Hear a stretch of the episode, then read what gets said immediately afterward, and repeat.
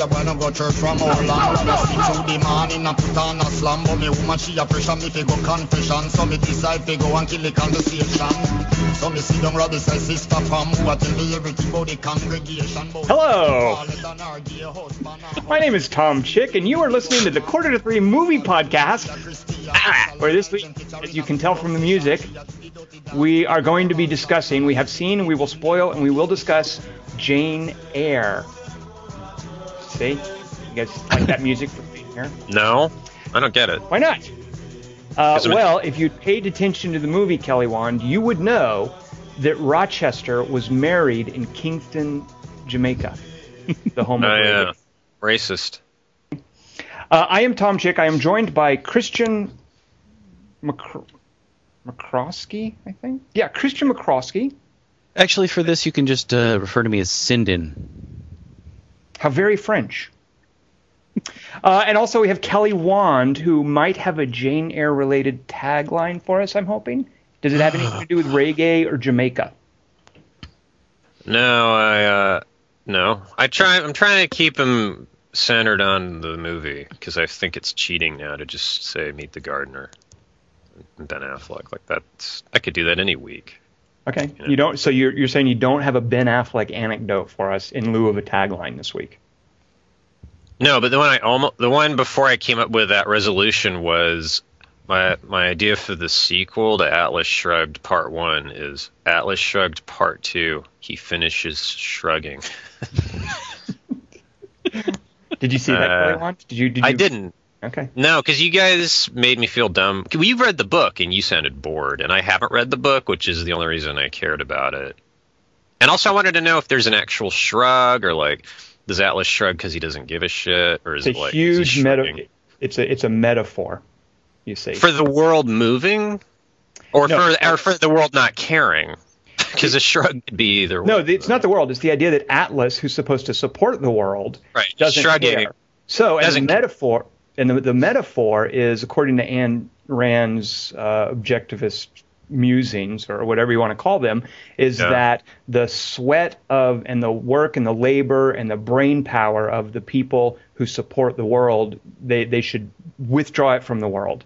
You know, this whole greed is good kind of thing. Like they they've earned that, they shouldn't have to share it. No one else should be expected to to support the world. It's anti-collectivism. So I still there- don't get right, it. right Every now, time- Kelly. One, you know what? That's fine because there's really nothing to get. But I have just now spoiled everything Ayn Rand ever had to say about anything for you. So there you go. You can. It was a great sweat because I still know nothing about it. Like I'm thinking, wait, so the sweat makes it slipperier, and that made him shred, like slip. It's like Atlas slipped, and I they think shrug. just He's now shrugging because he's readjusting. Right. You are now giving it way more, More. than Ayn Rand ever gave her philosophy. Yes. Only my version's longer. anyway. So what's um, our what's our tagline? Let's Oh yeah, yeah, yeah. Okay, so that's not even the tag. The tagline is Ayn Rand to Emily Bronte. Right. yeah. Okay, yeah. Um, Ah, I punked you. It's Charlotte. wait, Emily is Wuthering, and Charlotte is. uh you know, it's like it's like Dear Abby and, and Ann Landers. How can you keep them straight? Who knows? No, Judy Landers is the hot one, and Audrey should be hot, but there's something about it that's not Judy-esque. All right. But but why is like where's Branwen in all this? What did he write that was awesome? Branwen. I don't even know who. There's a Branwen Bronte. Is that is that their brother? Yeah, that's the brother. Isn't he? He got named Branwen. I know. Oh man, he must have got beat up something fierce as a kid. Or he was the awesomest one, and he's the most obscure. Like he, like he's the one guy in the family, and he's not the, he's the worst writer. Or what? Or is he a poet? We're idiots. We shouldn't have a podcast. Well, we'll turn this over to Dingus in a minute because he's the one wait, okay, yeah. who Here's the attention. catchphrase. Because he's the Right, one right, who right. paid attention in high school English. So Dingus can explain all of this stuff to us. Kelly Wand, you and I were out back smoking behind the gym with the cool kids while Dingus was actually reading the books he was supposed to read. So he can keep us up. He'll explain all this in just a little bit. So start us off, Kelly Wand, with a nice, succinct uh, Jane Eyre tagline. Go. Because she's playing a feature, that's where we get the f- the phrase Jane Eric. Ah, very good. Ah, puns are awesome. but by the way, I stole your copy of Jane Eyre and I read it. like because of a girl. Basically. Oh, good. So you can also. Well, I was in a production of Jane Eyre. So between my me being in a play, you reading the book, and Dingus paying attention to high school English, we are going to have all bases covered on this podcast. But before we get into that, Dingus, why don't you break down before we get too spoilery? What's this whole Jane Eyre movie thing? What what, what did we see this week, Dingus? Uh, I thought this week we saw the Fountainhead. oh, you wish. All right. Why is, this Dingus, why is the Fountainhead called the Fountainhead? I don't get it. Yeah. What's Uh, the head part? it's so slippery from all of Atlas's sweat. So he has a sweat geyser. Right. Or some kind of geyser. Atlas. Oh, never mind. This week we saw Family Jane Eyre. Uh, 2011 British romantic drama movie about a young girl who becomes a governess and does really well until she falls for her employer.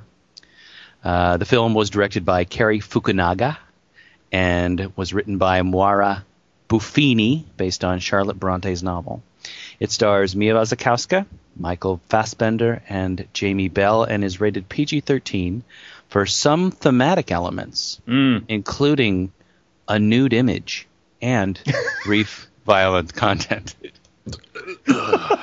There is a nude image. That's right. I'd forgotten about that. All right. That's right. So if you're t- if you're thinking of taking your kids to see Jane Eyre, just be forewarned. Nude imagery ahead. Right. Good point, Dingus.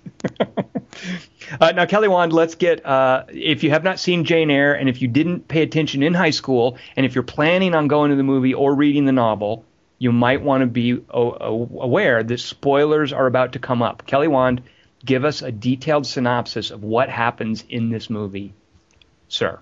That's the first time you've used the word detailed. To You don't have to. Actually, you know what? If you want to gloss over bits, you're more than welcome to. Uh, whatever works for you. they shouldn't make kids read books in high school because that's when I thought things. I didn't like having to be made to read things, but then when I'd read stuff later, it was seem it seemed good. Kelly Wand, in high school, did you spend a lot of time on the pedestal of infamy? Only on ditch day. I, that's the only day I went. I'm a rebel. I'm coming today. Fuck you. Did, did, did Kelly want to get his training in high school? You'd thi- well, I consider you'd get that. Uh, hmm. Thing is, I think it. you're the you're you're one of the rare instances of crossing the streams of Thor and Jane Eyre. Well done, Dingus. That was Did I cross the streams, Coach? okay. so. Give us a synopsis, Kelly Wand. Break this down for us. I, I've actually been looking forward to this. I can't wait. Well, you were wrong too. But after last week's woolly nightmare, I'm, I'm trying to kind of just get these over with more, but with passion. Uh, okay, so yeah, there's this Bronte sister named Jane, and her uh, parents die because their stagecoach fell out of a Gothic castle from the window that had the light on, and it fell on Fabio, and uh, so goes to live with their aunt. See, I I like it when Dingus don't the respectful silence is scary to me. So Face she goes fear. to live with Face your fear, Kelly Wand. Yeah, I know, I know. fear Well, I, is the- Kelly Wand fears the mind killer.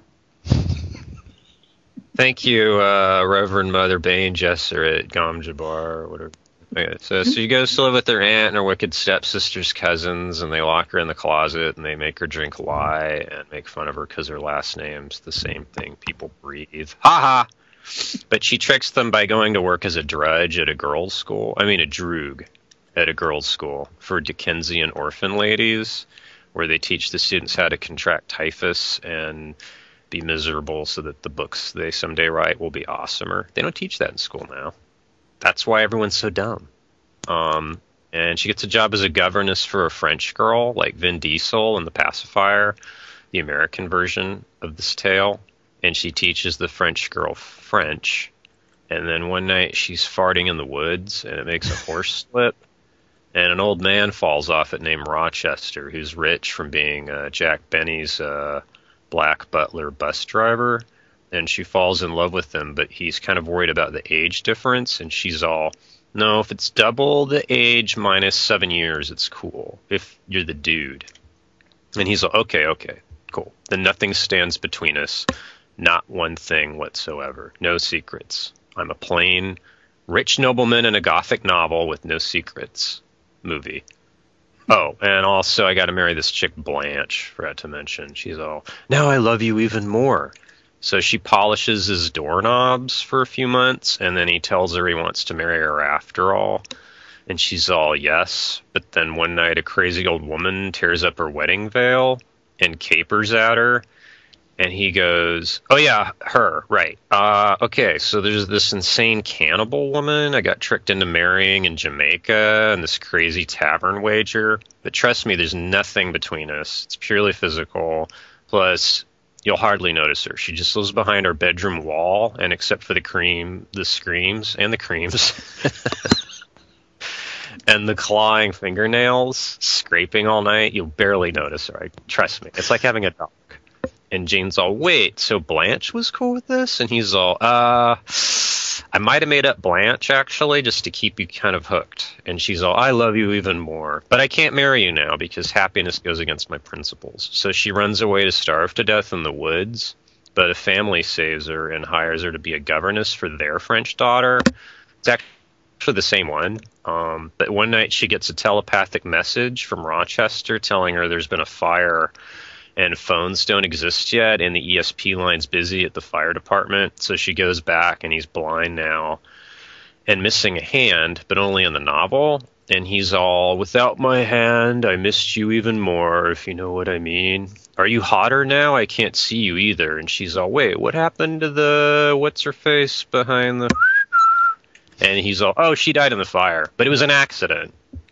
So we're fine. At least it was an accident that I was smoking in bed, and I keep all my powder kegs and tobacco in the same room I kept the cannibal wife in, just because, you know, whatever. And she's all, What am I going to do with you? And then a telegram comes by ESP and tells Jane that she's rich now because the King of England died and left her 8 million crowns, which they can melt down into doubloons and sell to this coin collector in Detroit. And they love happily for a little bit ever after. The end. All right, Kelly Wand. It's good. See, the novel and the movie are mixed up in my head because one's a book and one's a movie. Ah, I see how that would work. Because you know, like we're talking about comic books, and the Jane Eyre comic books also in my head. All right, so let, us first drag into this. Dingus, you saw this first, so you go first. What do you think of that? I think. What did I leave fair. out? So do I have to give another synopsis then? Is that what happens? Hmm, Tell us what you thought of uh, Cary Fukunaga's Jane Eyre. Um, for a while, I thought, why? Why did you do this? Uh, why is this necessary? Um, because there's a number of uh, film adaptations of this book. Um, and after his first, not I don't think it's his first movie, but his first movie that I saw of his, certainly the first movie that brought him attention, Sin Nombre. Um, I was really quite taken with what he was doing, and I was really excited to see what he did next. And when this came up, I just kind of really, and then through a good part of the opening of this movie, I was thinking this is very pretty and very competent, but I was still going really. Um, and then at a certain point, it clicked for me. Interesting. So clicked for you. So Kelly Kelly Wand, it sounds to me like Dingus liked it. Yeah, but he said pretty, like it wasn't clicking him for him then, or that's what made it click for him. Pretty is something you tell someone like to be condescending, isn't it? Like, oh, don't worry, you're pretty. Like Dingus would say that to the movie. No, I would say it had Yeah. a good personality. Mm. All right, so for Dingus it clicked. Kelly Wand, now you I go. wasn't allowed to predict, Pardon? Or have, have I predicted? Uh, Oh, I didn't. I didn't know we were going to do that th- this week. Uh, we could do that. So, well, Dingus. Now already- that Dingus is gone, will that take the suspense out of half of that, or, or neither of them? well, it sounds like it clicked for Dingus. Uh, Kelly Wand, did it click for you? Yeah, I like the I like that stuff. Man, you Oh. guys, wh- whatever. What? Uh oh. I just really was disappointed. I mean, I'm I'm like Dingus is in that you know Cary Fukunaga is a a, a young, very precocious director. Sin Nombre had a lot of really bold stuff in it, and I I was really disappointed that pretty much all I got was this straight up BBC style sort of faithful to the book approach. You know, I, it the, Uh, for boo! Source material. Well, well, Jane Eyre was was a very, and Dingus will understand this. It was a very, what is it, Sebastian? Movie for, for me, you know, and and I, I wanted something more stylized or with a d- different focus. You know, this was just like so faithful to the source material, like so many other adaptations, and and just you know, like like deathbeds and, and letters of sudden inheritance and interrupted weddings and like all of that stuff is just, yeah, whatever. Uh, I, I was just so I, I I don't know. This is like something I'd stay home and watch on TV and get bored of. So I would have to watch it in several different like 20 minute installments, and I would give up halfway through and not finish it anyway. That was kind of my feeling here, and I feel bad because there were a few What times. did you think where- it was going to be? well, I thought it was going to be something that where I could see some of the same touches that he brought to Sin Nombre. I, I, I thought it, it would be something that would feel like it wouldn't have been on TV or it would have more sort of style to it. Cary Fukunaga's background is as, as a cinematographer. I, I think that's how he did a lot of work before Sin Nombre. And there were certainly parts that, that were pretty. Um, I, well, you know, there's a couple. But it was also. Oh, go on. well, there, there are a couple ways you could approach Jane Eyre. I mean, Jane Eyre is a cool story, and it has some really nifty elements that I don't know that you get in a lot of. I guess you do get it in a lot of Victorian literature. I don't really know that stuff, but there are a couple of cool thematic elements that I think you could stress or maybe hit to focus differently. And with a cast this strong, uh, I- just think there are some better things he could have done. So I'll bring some of those up in a minute, but th- that's just sort of that that's just sort of my, my level of disappointment is you know what I, I could have seen this on, on TV it felt like and I thought I was signing up for the, the, the, the sophomore effort of a young precocious stylized director and I didn't feel like I got that. Uh, but I everyone looked the way I thought they would, and there was a certain wretched quality to the landscapes and the way people live, and I'm kind of a sucker for that stuff. But I was bummed he didn't lose a hand. I thought that was cheap, and I read some interview with him where he said, "Yeah, I felt he needed his hands because they." Because they communicate at the end through the hand. and I'm like, well, just use the other hand. um, but yeah, I don't know. I, I hadn't seen any other film adaptations of Jane Eyre, so You know what? I haven't either. Come to think of it, I I don't think I have. Yeah, Maybe these things need to be in black and white for me to like them. Because Wuthering Heights is, You did like it. pretty cool. didn't you say? No, you no, I know. Oh. Yeah, but I'm saying since I hadn't seen one of those before, I was kind of like, oh yeah, Jane Eyre. Like I was kind of like an old. It was like an old friend. Like, oh yeah, this story. right? So Dingus, do are you familiar with with other uh, adaptations of Jane Eyre? I'm barely familiar with. I think Zeffirelli did one, didn't he? Um, that had William Hurt in it, and I have Wait some. a minute, really? That sounds. Uh, who was the Who was Jane Eyre? Anyone famous? Yeah, Uh, Charlotte Sinslaminen. From Charlotte Bronte. Charlotte Bronte.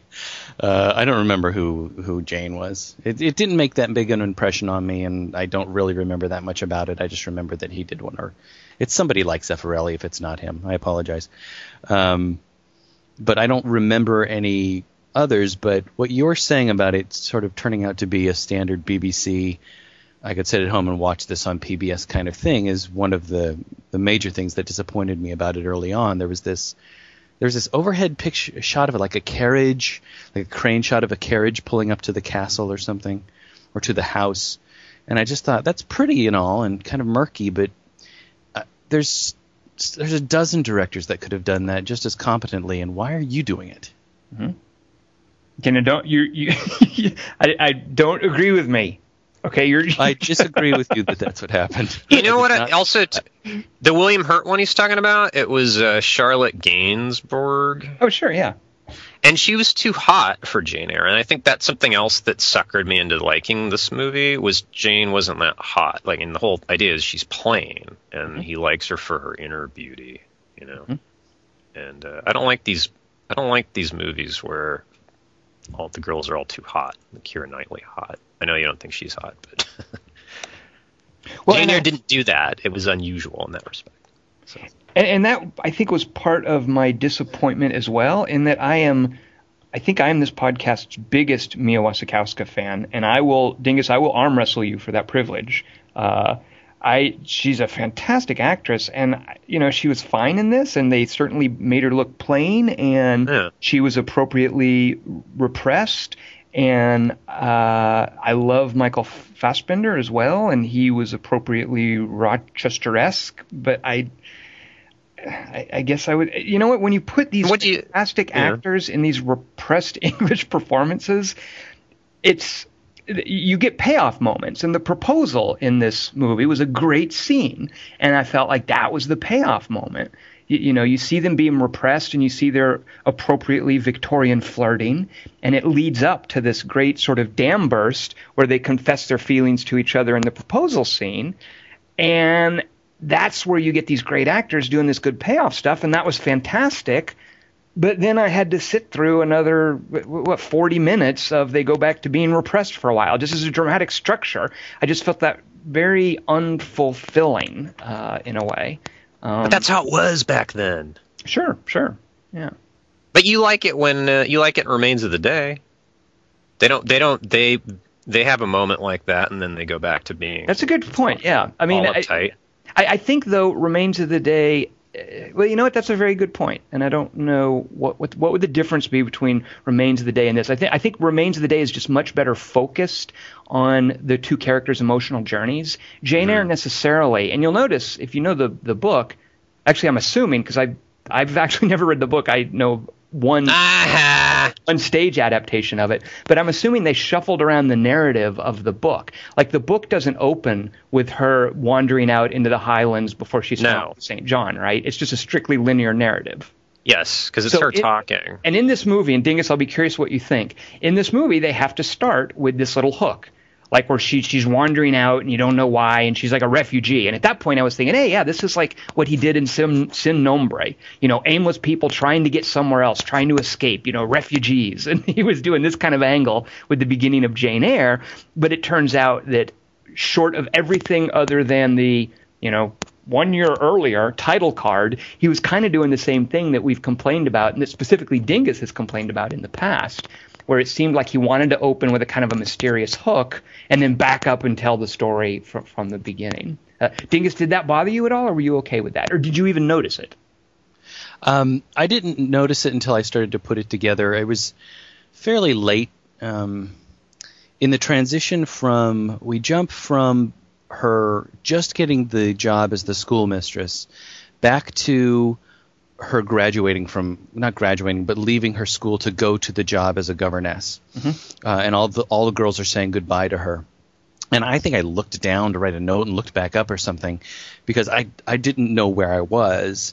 And it took me a while to realize how the timeline was being shuffled. And I actually really liked that. Uh, maybe it's, I don't know if it's just the absence of the title card. that says 18 hours earlier, or the fact that it's through the whole movie that it's doing that, or, or does it in more of a prolonged way. Right. And my objection in movies like Battle LA or Skyline is that it's just a gimmick one time at the beginning. We're never going to do that again. And that's the only time we're going to mess with it just to mess with you as an audience. So I, I kind of liked that he was messing with the timeline. I don't know that it's strictly necessary, but uh, but it still kind of worked for me. right right Especially since the first person you get to see is is Mia. Uh, that makes a difference. so i noticed because I Jennifer- will I will thumb wrestle you for her. i noticed you you seem to think you're on a first name basis with her huh how presumptuous She told Mhm. me to say that. Thumb wrestling was his second uh, choice of wrestling. Wait. Uh, what do you guys think of telepathy as a as a Deus Ex Machina for classic literature? Who is telepathic here Rochester. He sends a telepathic message that there's been a fire, so she goes back. he does no yeah what are you talking about She hears voices at the end when she's. Oh, oh! I, I thought, yeah, I'm sorry. I, I just thought that was almost like drawing a parallel between like women going crazy for the love of a man or something. No, it's a message because he sends um there was a fire. Uh, my address is something something. Oh, I don't know. I'm remembering the book. It was like that, and I remember thinking. Like his voice carrying on the wind. Okay, no, fair enough. But yeah. she knows exactly. She knows something's happened, and she goes back because of that. Like she goes back at that time after years of of not seeing him because of a telepathic message. Which to Well, me, Isn't it? In, from what I remember, and having uh, played the role of Saint John, I'll in say the I- game, in the video game. first-hand knowledge. But what I remember is, is she's freaking out because this this missionary dude is, is pressing on her a, a sort of an enforced marriage. Like, hey, I'm That going to. India in six weeks. Sorry, you got to marry me. uh, so doesn't doesn't she freak out and have to run away from that? Uh, both, but I, you know, I, I don't know. In the book, it bothered me a little bit because it's like the, the thing about Victorian novels that are it's kind of awesome. You forget is like it takes forever to get people anywhere, and so when they take a trip, they have to go by horse. And there's like a chapter where they go, "Oh God, I gotta get there before she married the thing" or something. it's like, but it's it's like I read those five Dickenses last year, and it was like every one of them had at least one sequence. Like they're like, "Oh, it's snowing. I don't have the horse money, so I got to walk in the snow." Well, that must make that then makes the timing of uh, the crazy bride's brother all the more fortuitous at the wedding. Right. yeah, exactly. And there's yeah, and, and so right, and so th- there's all these coincidences in Victorian novels too. So it's Right. like the classic literature filled with coincidences and telepathy. Uh, well, well, Dingus, as a Mia Wasikowska apologist, what did you think of her? Let, let's talk actors a little bit. Um, I I quite liked her, and in fact, you know, I think that the main thing, you know, I didn't really talk about this in, to be specific, but where the film really does click for me is is in that first real scene, not the not the forest uh, bird scare scene, but the first real scene in the drawing room next to the fire, wherever whatever room that is, between um, between Rochester and Jane Eyre, Mhm. when they're first trading Yep. not really trading quips yet, but they're starting to. And um, and it was at that moment where I went, oh, okay, this is the movie. Okay, all right. Um, and what's weird is that a lot of those, there's two scenes like that, and a lot of those shots are are single shots of, of Mia Wasikowska and Michael Fassbender. So you're not seeing the two of them in frame interacting necessarily like you would in a play. And yet for me, I felt this tremendous chemistry, and I don't know if that's just in the editing or what. And I really loved what she was doing, and you know what both of them were doing. Um, I, I just thought that they worked so well off of each other, and when they were in those scenes together, that's when sparks started to fly for me, and I started to feel like, okay, you know, this is this is what you're going for, uh, and and now you've got me. I mean that that scene is what really got me far before the the scene, the payoff scene you're talking about, Tom, or you talked about a minute ago, uh, with the proposal and and all of that. Um, so I, I thought she was quite good, and uh,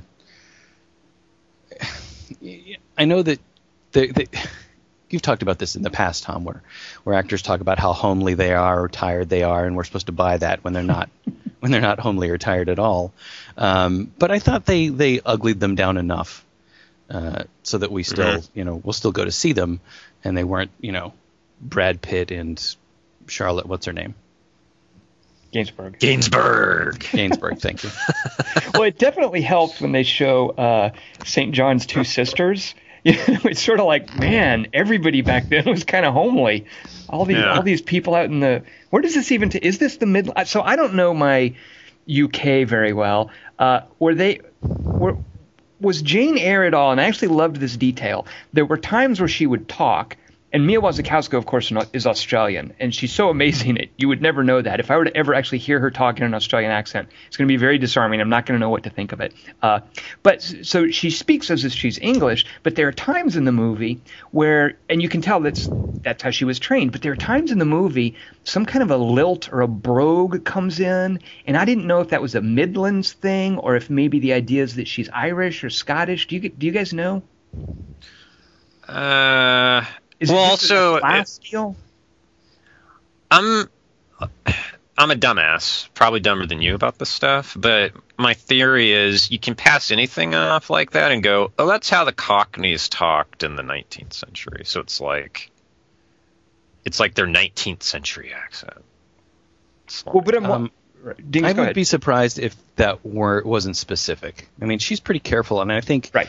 that they were careful about where they were in in the setting. I read that somewhere a while ago that he didn't want a certain place because the trees looked too twisted and gnarled. He wanted this big sweeping open plain kind of look, you know, of her in her heavy cloak out on the windswept plains.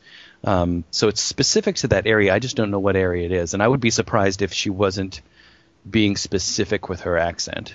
and I really liked that. Like there were times where you could Mm-hmm. tell that some of her background was burbling up rather than how she was trained to talk. Uh, and and there was even a time at the end I thought with Judi Dench in the burned out uh, Thornfield Hall where you could hear a little of that in Judi Dench's voice, and you're like, oh, you know.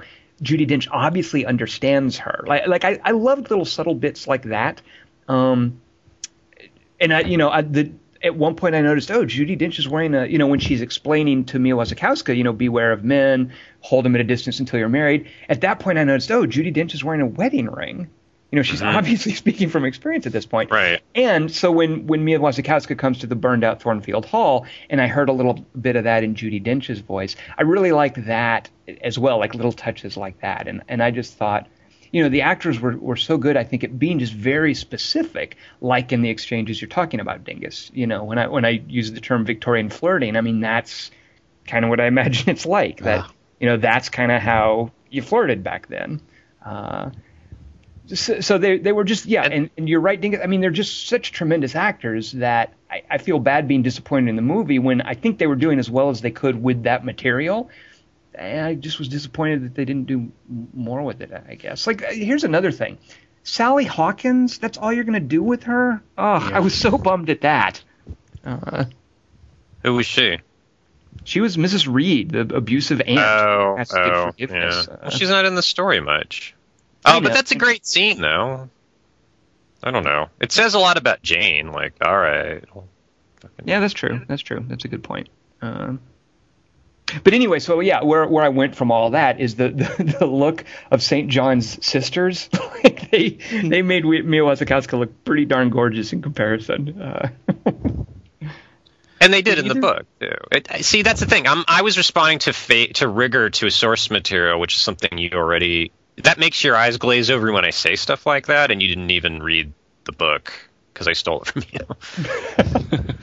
Uh, you know, but I love that time period. I'm just fascinated by how repressed people were and how they had to go through. I- You know, just it must have been a very har- like this was so romantic to them at the time. Like this was all they had. well, it also made me realize just how much it must have really sucked to be a chick back then. Good lord. Yeah, Oh, I know. God.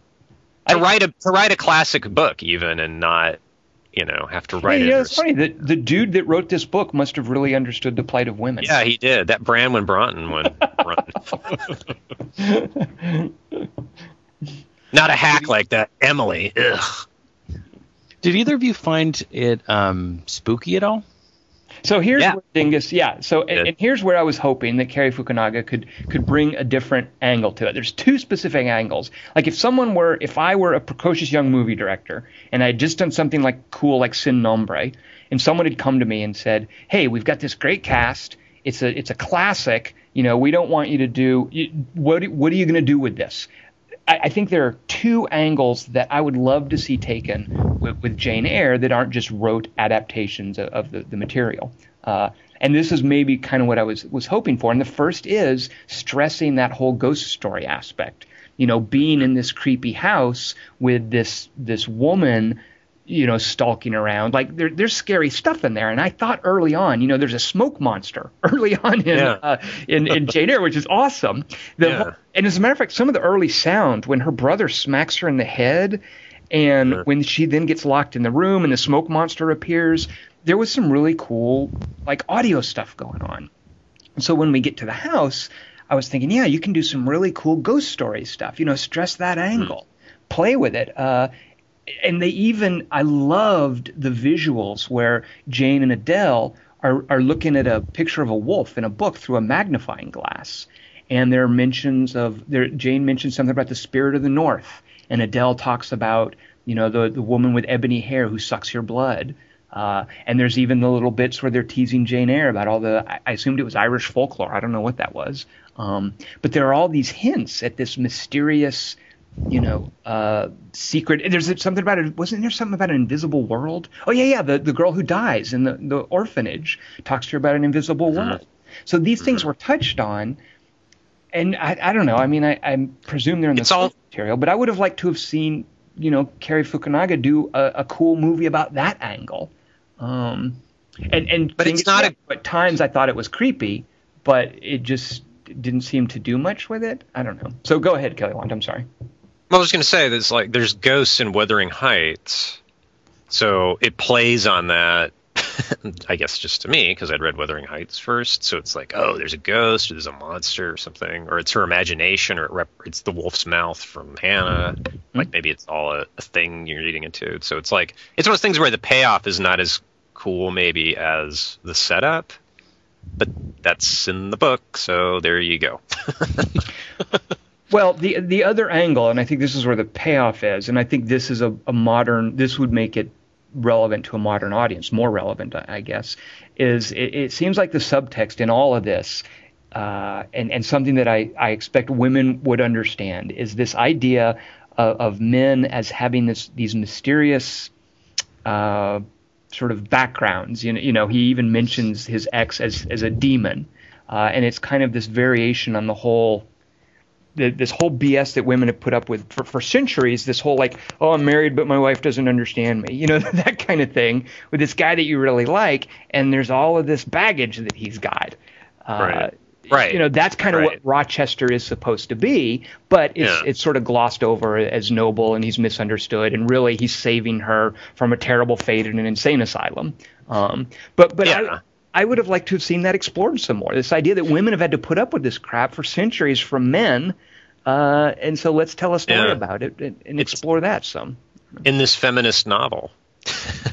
It's like it's all about. I mean, that's kind of. It's like the wife really, rep, like what you just said. It's like his baggage. That's her function. But it's like the real victim of the story is that wife. It's like he, she's stuck behind the wall. She's the Dickensian heroine. Right, right. And so it's like the book's. It's not told from her point of view. Like I lived in a wall for forty years, and then he brings in some trollop from some school. Well, do you guys remember a movie we saw, I guess within the last year, that has a similar angle? This whole sort of subtext about what women have to put up with as far as their, their hopes and their aspirations and the, the mystery of a man's, like his, his background, trying to figure out what's Fish going on tank? with the dude. No? Winter's It's- Bone. It's in a very unlikely movie. It's in Knight and Day. You know, Knight and Day is kind of Oh, like it's kind of like a chick movie. Not see that I'll- coming. It's kind of like right a back, chick guys. movie. Okay. Yeah. it's like I'm a chick serious. I'll be movie. right back. Okay, that's fine. It's like a chick movie about uh, you know meeting this great guy and then having to figure out what's going on with his background. Uh, and that to me is, I think, a modern relevance in a way for for, for Jane Eyre. Um, I love you for making that. well, Kelly love anytime you can around, in, anytime you can connect Knight and Day to any Victorian novel, uh, I'll give you a kiss on the lips. I'm sorry, Kelly Wanda. I was married in Kingston many years, 15 years ago. It was just for Oh. the money. Oh, that's that brogue accent. That's why I talk that way and play reggae. Uh, why did you read the book, Kelly Wand? I Okay, actually know the answer to this, and I probably shouldn't ask you this. I'm, I'm No, was a girl. Uh, she okay. I'll just say two things. Like for after I read it, that I talked to her about, like the points I made. Like it, it's two things that bothered me about the book, and I was besides the telepathy. And I go, why didn't you just divorce her? Like, why didn't you just divorce the wife or say, look, like he and he's a rich dude, Rochester. So can you just go? Okay, look, I know divorce is generally frowned upon, or is accountable, I'm just living in my room. Like, if I just put her up somewhere, can we work this? Like, there's got to be some legal thing where he can buy his way out of it. And he's, she's all, no, no, that's not how it was done back then. No. And then Sorry the other that. thing I said was like, liked it, but I was kind of disappointed by Rochester because he never shoots anybody or stabs anybody, and he's supposed to be kind of a badass, but he's not as badass as Heathcliff kind of was in Wuthering Heights. She goes, "No, he becomes truly great once he's totally incapacitated and dependent on her." I- That's the female fantasy for you. I know, and I go, oh, "God, let's make out." That's, I love you saying that. The end. Uh, Kelly Wand, did you have any trouble with Michael Fassbender's puffy sleeved shirt? Like, could you take that seriously? Uh, yeah. Okay. Well, you didn't like that? You don't like that look. I could I could buy the Tom Bombadil hat. It was the sleeves on the shirt that just blew it for me. I just that, like that was that was where I drew the line. I'm like, you know, like Fat, I was, like, I was like, you know, Fassbender, you're rocking the Tom Bombadil hat, that sort of thing. But I no, the shirt, lose it. Cut cut the shirt. So he's ruined uh, the hyper masculine image that uh, Tom Bombadil put in your head. so Paul Did you- Walker in a Barry Lyndon shirt would would ruin it for you. Like you'd have Hmm. to take your raincoat off in the theater for that. I don't know. Paul Walker might be able to to to get away with a puffy sleeve shirt. I don't know. I don't know. We'll see in Fast Five. Are Well, there we- puffy sleeve shirts in that? Uh, I think he wears shirts in it. Uh, Dingus, I want to preempt something I know you're going to say. Ready? Yeah. The young Jane was so good. That little actress they had playing young Mia Wasikowska was awesome. Were, were you not going to point that out at some point? Uh, I was not. I was going to ask you how you felt about Daniel Day Lewis showing up to play Michael Fassbender at the end. What, you just don't like Michael Fassbender in a beard? You lost track of who he was. You guys are fucking weird. Man, his sleeves, his beard. Come on, don't tell those me- Kids tell were me- really good in Yeah, they that in really that that really close scene in the bed where where the little girl's dying. I thought that was great. Yeah. And well, see, that's another thing too, is that I'm like, wow, yeah, Cary Fukunaga hits that, like, gets gets the whole idea of the oppressiveness of this little orphanage. Uh, Yeah. That that's like something you wouldn't. I, actually, I don't know. Can the BBC show stuff like that, like that stark image of the little girl dead, her eyes like looking at Jane Eyre sleeping? I don't know. Can you do that on BBC? I don't know. Who you're asking? The, da- the our resident BBC expert, Dingus. Just the audience, t- uh, tweet us. Let us know if you can do that. Hey, audience. And then we're going to wait for the answer in silence, like Tom just did, till you tell us. In fact, can you have a Yeah, child corpse yeah, on the. BBC? So I Wait, can't believe. so- Okay. Go ahead, Dick Kelly. I was going to say, Tom has not made a good case, in my opinion, for not liking the movie. you know, no, okay. You know what? Let me be fair. I liked it I- fine, I- but it yeah. was it, it was a vegetable movie. You know, it's like eating your lima beans. You you do it out of a Uh-huh. sense of obligation, not because it tastes good. It was fine. I liked it. Yeah, whatever. I just I I was I I just you know What to you is like the greatest, um, like gothic novel movie adaptation? Like, what would you compare this to unfavorably? Hmm. How about uh, Gothic? So let's see. Uh, Batman Begins. I think you're you're referring to Batman Forever. The one with Michelle Pfeiffer as the Catwoman. Oh, that's uh, Well, you know, you mentioned Remains of the Day, Kelly Wand, and I just Remains of the Day is just such a, a it's just so focused on the relationship and you know the the stuff that happens in the rest of the world. Like it doesn't have this kind of melodramatic baggage. Sure. That, that Sure. Jane Eyre as a novel has, and that Cary Fukunaga did not want to trim away, and that's fine. But it just feels a little dated and irrelevant to me, and I just felt like it didn't give the actors. I, I just would have liked to have seen them given more stuff to do than just being than Victorian flirting, which was adorable and cute and precious. But I also I I am I love characters who get a shitty hand in life. Like, you know, Jane Eyre kind of does it and they just like they just don't give up. They like become cooler from it and sure, it's inspirational. Right. Cuz today's kids like that Snooki girl Never mind. I don't even know who that is. Is she the singer of Friday? Like like role models today.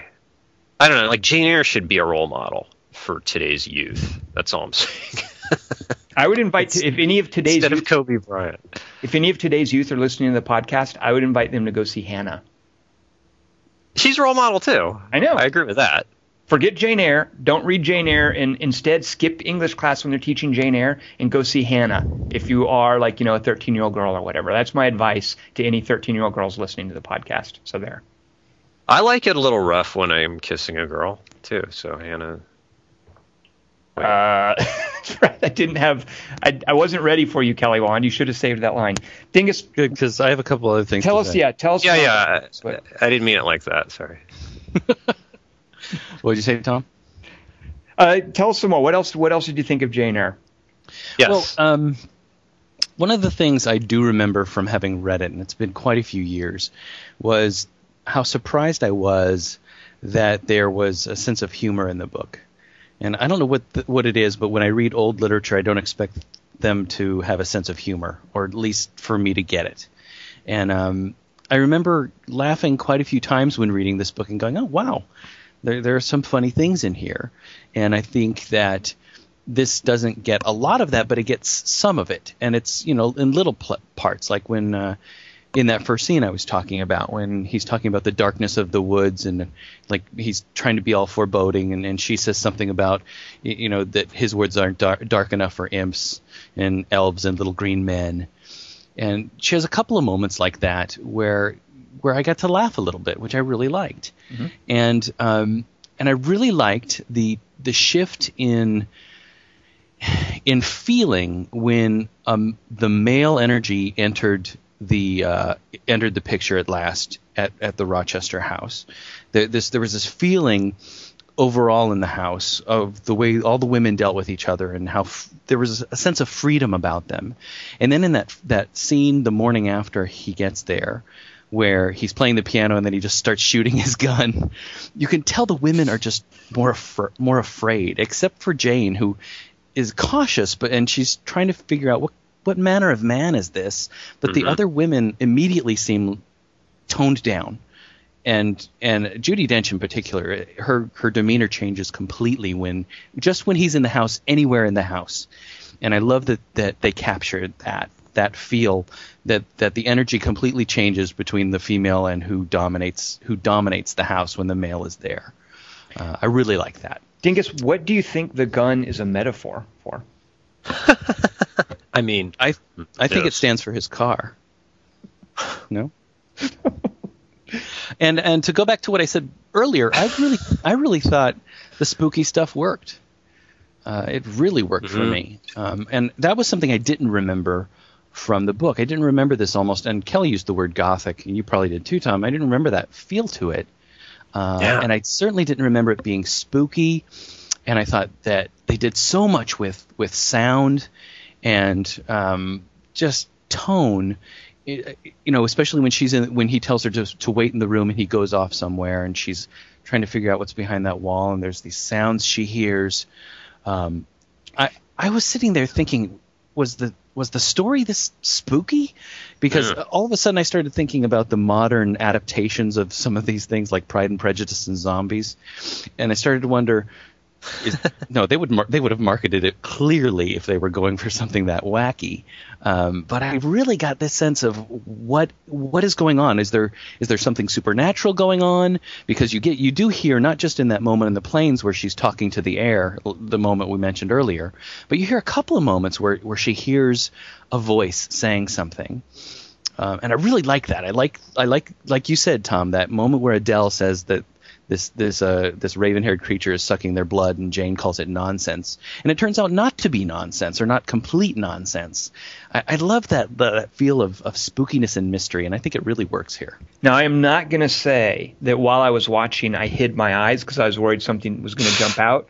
But neither am I going to say that I didn't hide my eyes while I was watching because I was afraid. What? oh, out. that's cute. That's sweet. there were there were a few cat scares in this. I mean, Dingus, there was literally a bird scare. There was a cat scare, I guess, with the horse. There was a, there was one. Uh, the smoke monster was a cat scare. Uh, there were things jumping out at, at, at, me during this movie. Taps into our fears of smoke. it's like Lost. Did, I know. Did you shit your pants with fear at any point? I'm confident that did not happen. I can assert that I, I remained unsoiled by the time the movie was over. So well, that's a fa- that's a fascinating progression in the character for me. That she goes from this this this creature who gets beat up and is scared so much she knocks herself out against the door by that smoke monster, um, into this creature later in the in the book or in the movie who is so practical about this blood sucking creature and she just calls it nonsense. Uh, but but there's a little bit of that child in there when she's in the room and she's reaching out for the door. Why is this curtain blowing? Um, but I was sure something was going to jump out there. Yeah, yeah, me too. I was ready. Think about was, yeah. all those years in the school when she's lying next to dead girls, and I guess that sort of beat it out of her. But she's telling you the story, so you should know she's going to live. Unless she's right. What? what? Well, she's the it's her thing. Kelly, one, have you ever been so startled that you smacked your head into a door and knocked yourself out? Uh, I slammed my penis in a door, but that was just to see something. I was trying to get. Never mind. It was really attractive. One, two, three, not only you and me. Wait a minute. You gotta, you gotta. Get, should we do that again? Is that gonna work? No, it won't work then either. Biggest, did we cut you off too soon? No, I didn't mean I- to. I If could we prattle hardly- on. I, I think we're done with prattling. I'm sorry. No, no. Uh, Kelly, one, you'll have to tell us at some point about why you did that with the door and your uh, your member. la la la la la la la. Now, Kelly, one, you are in charge of this week's three by three. Uh, what do you have for us? What an honor it is to be in charge of such a wonderful responsibility. So marvelous. See, I'm a regular Obama. Wait, what was the question? Oh yeah, my three by three. Um, yeah, three. By, I after we uh did our whatchamacallit, our podcast last time, I was really bummed that I hadn't. You kept uh, egging me on to put more qualifiers on this category, and then I really wished I had because I really wanted to emphasize that I meant three movies set in a single location, i.e., if there's anything outside that location, any one scene, like open water at the beginning, they're like at home and then they get to the water later. Like you can't. You have can't make qualifying movies now. You can't Yeah, so bringing Kelly, up one- movies now. Right. Just I uh, know, I know. Tell us what just- you did for. Tell us what you did for the topic, and if we need to sort of explain how we finessed it beforehand, we, we can each do that. So it, it's just three movies that take place in a single location, right? Right, and I left Okay. it to that, and everything goes. That's fair enough. I missed my statute of limitations, but I think if you guys have any movies that do what I just said, you've totally ruined all. po- All right, Dingus, you go first because you're introducing next week's topic. So did you ruin Kelly Wand's list with your number three pick? which will really Probably. upset me. Okay. Probably. Um, although he, he'll be happy uh, that I didn't choose my first runner-up, and I chose this one instead. Um, and th- this one um, went on my list immediately when he said this topic, and I wasn't sure I was going to stay with it because it seems pretty pat. Um, but when I thought Was it? about it, I It's just Pat. it's Pat. Yes, it is Pat. Yeah. Uh, I couldn't leave it off the list because it's it's my favorite. Um, this is my this is my favorite Hitchcock film, and I think it's always been my favorite Hitchcock film. And uh, and the film is Rear Window. Um, Huh? I, I acceptable. know. I Acceptable.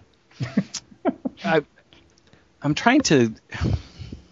There, there's a couple of moments. uh, What I what I really like about this movie is is the uh, is the limitation Hitchcock sets for himself.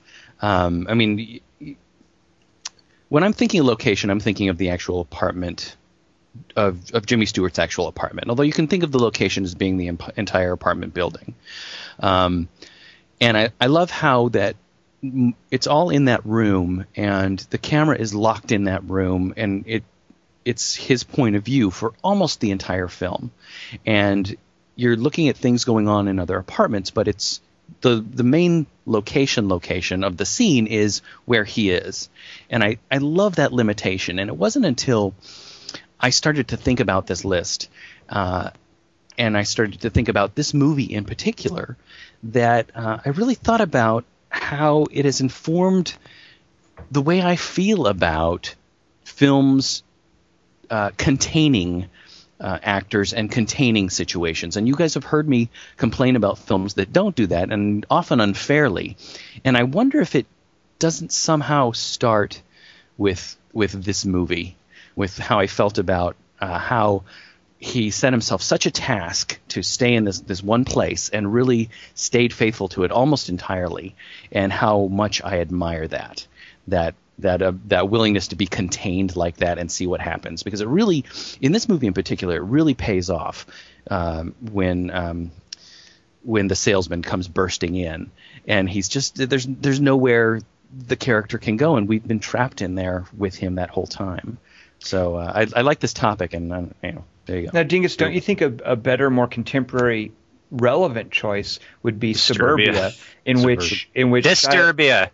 oh right uh, that one in which Shia LaBeouf is wearing a little ankle arrested like you've been arrested, don't leave bracelet, whatever you call those.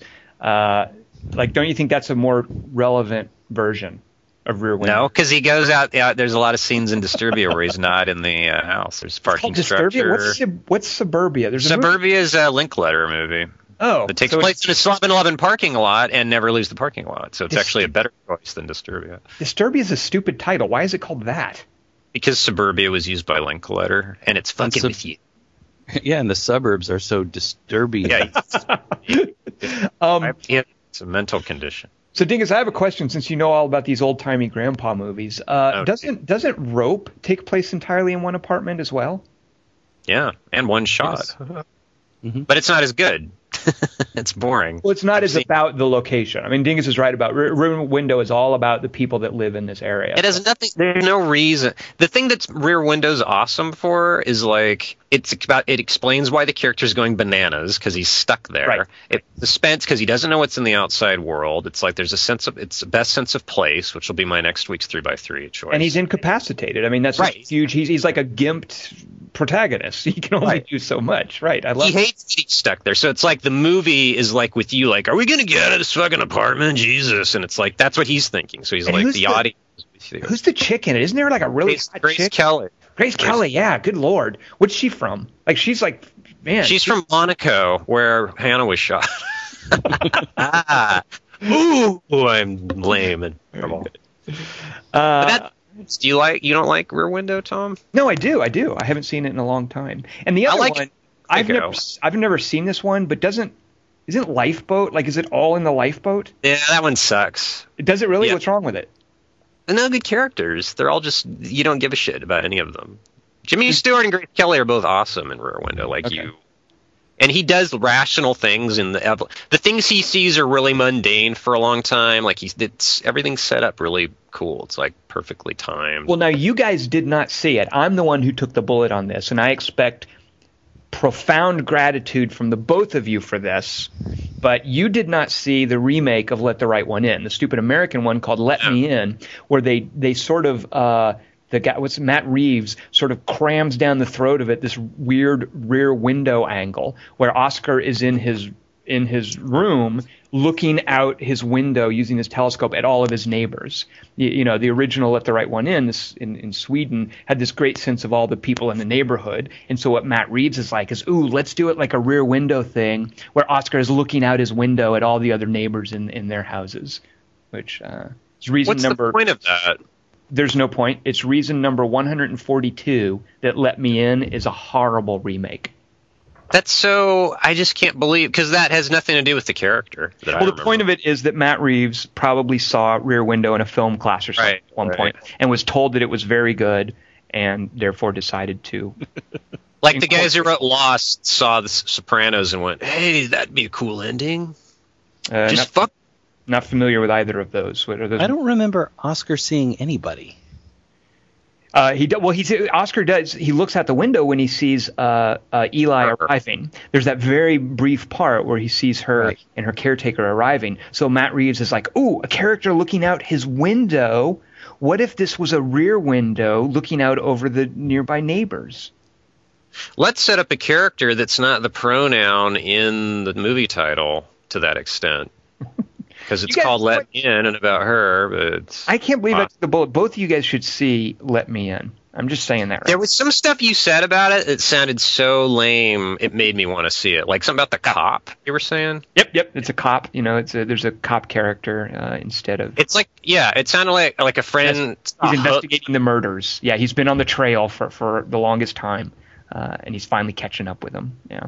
And it does Dingus's favorite. It, it does Dingus's favorite little convention. You know, the 18 hours earlier title card. Yep. Uh, and Skyline Yeah. convention and Battle LA convention. Yeah.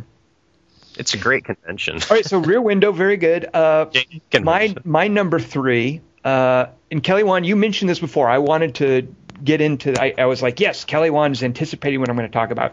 When we were talking about Jane Eyre, uh, you mentioned Kelly Wand this idea that back in olden days, you know, in the ancient history days of Jane Eyre or whenever, uh, I remember hearing a factoid, and I don't know if this is true. This is just something that somebody said once, and I heard it, and I was like, hey, that sounds cool. I'm going to keep repeating it as if it's true. So I'm going to announce that in before the automobile was developed, ev- almost everybody, like 98% of the population, was born, lived, and died within a 25 mile radius. People didn't go anywhere.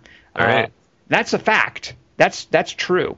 Uh, so where I'm going to go with my number three, and I'm going to distill Uh. these down and get tighter with locations, but it, it this this is a movie that creates a sense of location in this historical reality where people would be born, they would live, and they would die in like a single village, a single town, and that's all that they would know.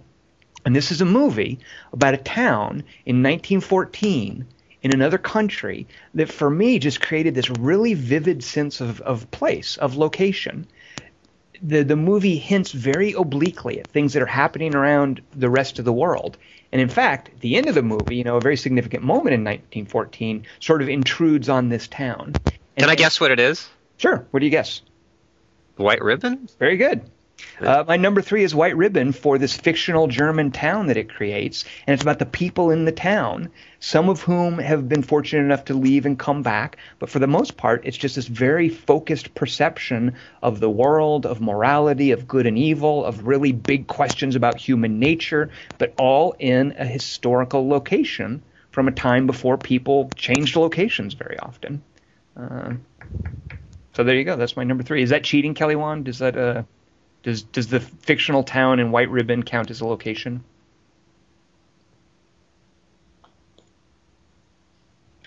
Oh no, I've lost you guys. Hello. Uh oh. Is Kelly oh, I've lost here? Kelly Wand. So thinking you're still here. So I guess in that case, I'm going to say that it does count. Kelly Wand is not putting the kibosh on it. He guessed and then he left. I suppose so. Uh, Kelly Wand, I'll just do your other two for you. If you're okay with that, don't say anything. He hasn't done any yet. Oh, good point. So his number three is Open Water. His number two is Jar Jar Binks. his number one is um, have to do anymore. We've already done two of yours, Kelly Wand, so it's down to your number one. What is your number one favorite sense of location? Okay, well, Zapped did leave the high school. So now, Kelly Wand, what is your number three? And Is it- Star Wars did take place in one galaxy far, far away.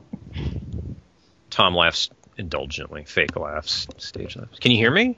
Yeah, sure, definitely. No, sorry to hear that. Uh, my number three, I'm not going to talk about it just because it's my boring one.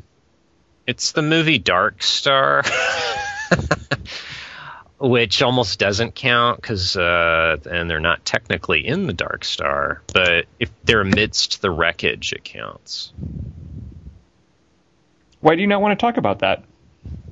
Just because we've already talked about Dark Star a lot, and I don't want to. When? Well, you you bring it up and I poo poo it, and that, that's pretty much all the that's the extent. I, I talk about how it's dated and it doesn't hold up.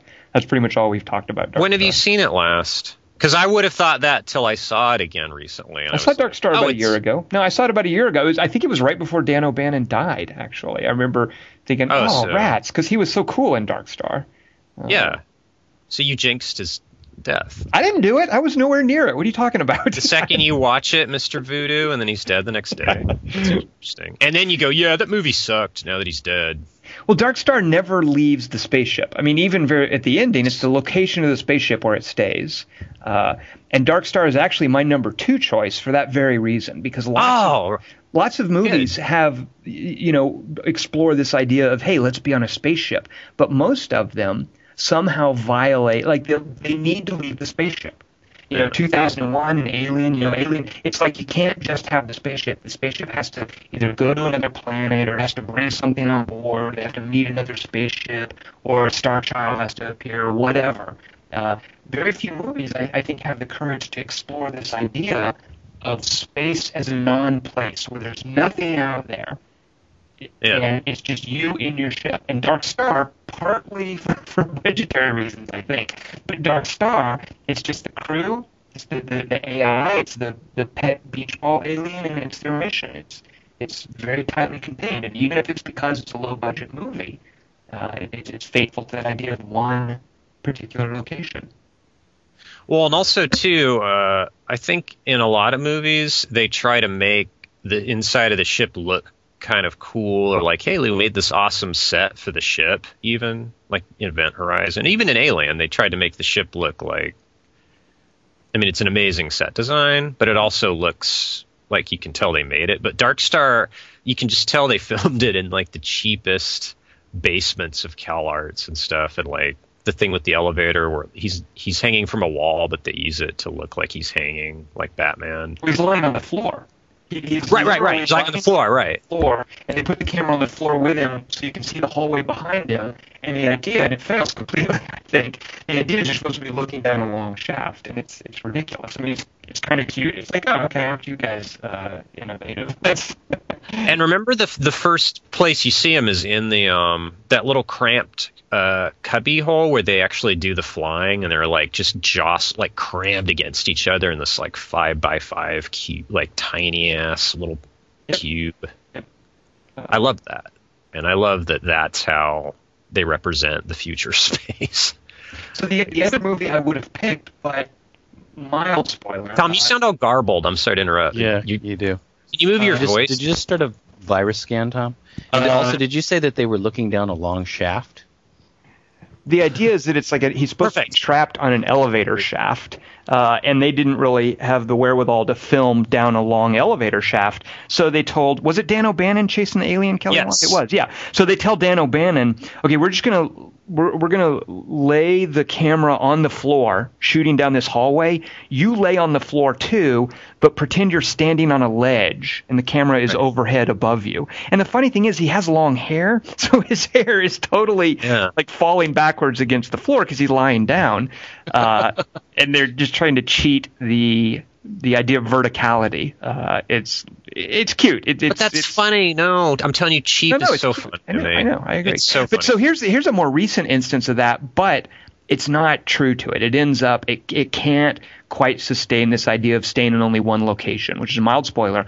But another great spaceship survival movie is Sunshine, uh, which I would have picked if it didn't violate the rule of, of the Yeah. location. oh, good.